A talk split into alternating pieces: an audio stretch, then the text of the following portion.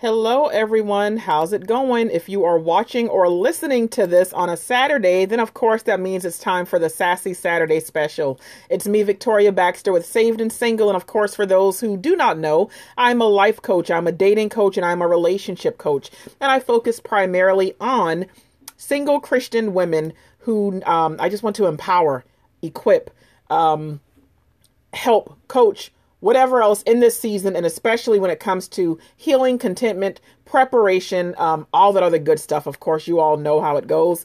If you want to connect with me or learn more about this ministry, you can always go to www.thejalministry.com and you can click on Saved and Single. I don't think I'm going to take too long today, which might come as a surprise to many of you. Um, but what I wanted to talk about um, was actually settling versus sitting settling versus sitting. I say that because what I've realized is that some people don't know when to just sit a season out. Instead, what they do is they choose to settle. And I really don't understand it. Um, and let's just be clear, okay? Settling is when you date someone that doesn't meet the standards, but you think that he'll do. Now, of course, we talked about standards um, maybe a month or two ago in the message titled PSP. You can find that on Facebook or even um, the Facebook page or the YouTube channel.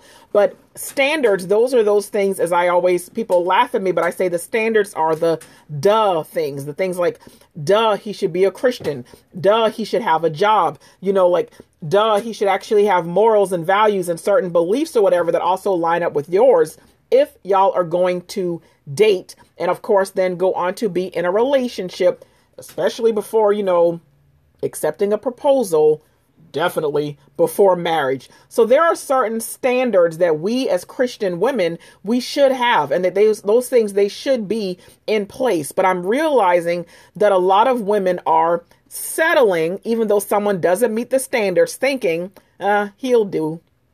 Or I don't really have a right to complain or who am I to expect a man with a good credit score and my credit is bad? Who am I to expect a man that has a car when I'm living with someone else? Who am I to expect someone to, you know, have their own place, but here it is, I'm catching rides with other people? Or who am I to expect that a man, you know, not have this?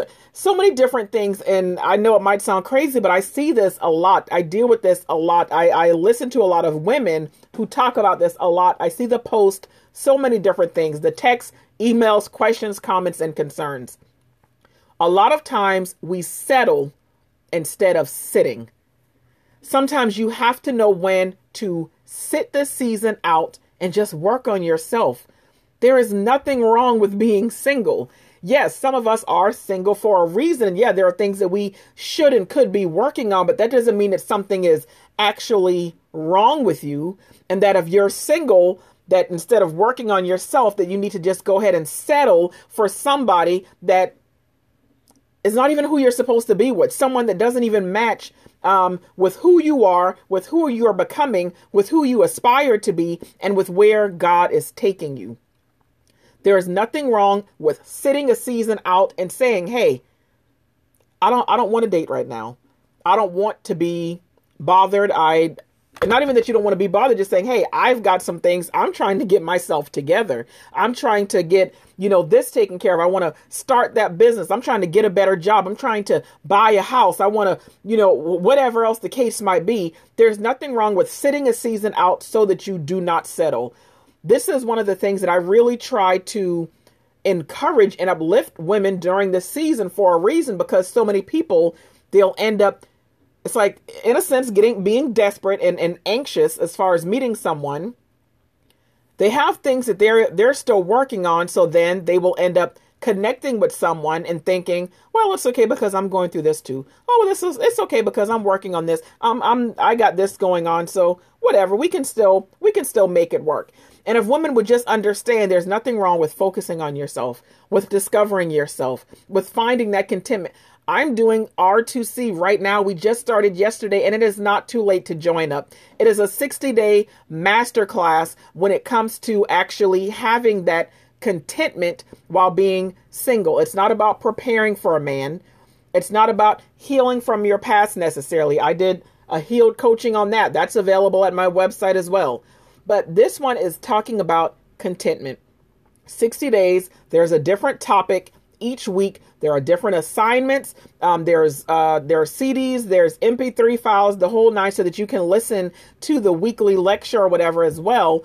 But really helping women say, "Hey, I don't know who I am. I don't know myself." While I sit this season out so that I don't settle, I'm trying to find that contentment. I'm trying to discover um, my purpose. I'm trying to figure out self awareness, self love, all of those different things. It's why I do what I do to help women because I know what it's like. I've been there before. There were absolutely times that I should have been sitting, but instead I settled. And then when I settled and I knew that I was settling, I'm the one that had the nerve to have an attitude. Go figure. Mad because I knew that I was dating and dealing, and yes, at times having sex with people that I should not have been. People that, yeah, people that I should not have been. Let's just leave it at that. I settled because there were times I was thinking, well, he'll do. Why not? Well, who am I to expect this? Well, at least he does this because the last guy didn't even do that. That's a crazy way of thinking. That's a twisted way of thinking.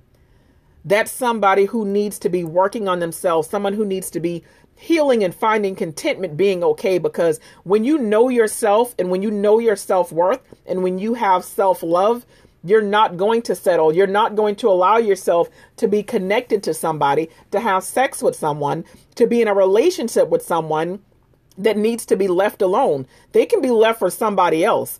But it really does sadden me when I hear and see women talk about who they've dated, are dating, and will date based on their own current circumstances.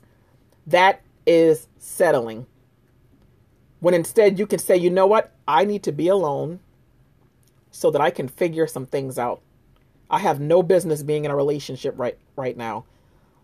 Relationship right now. I have no business dating. I have no business entertaining men. I've got some more serious issues. I'm trying to get myself established. I'm trying to take care of these kids. I'm trying to get back in school. I'm trying to do this, that, and the third. I'm trying to get my own place. I'm trying to get a car. I'm trying to improve my credit. I'm trying to improve my health. I'm trying to lose weight.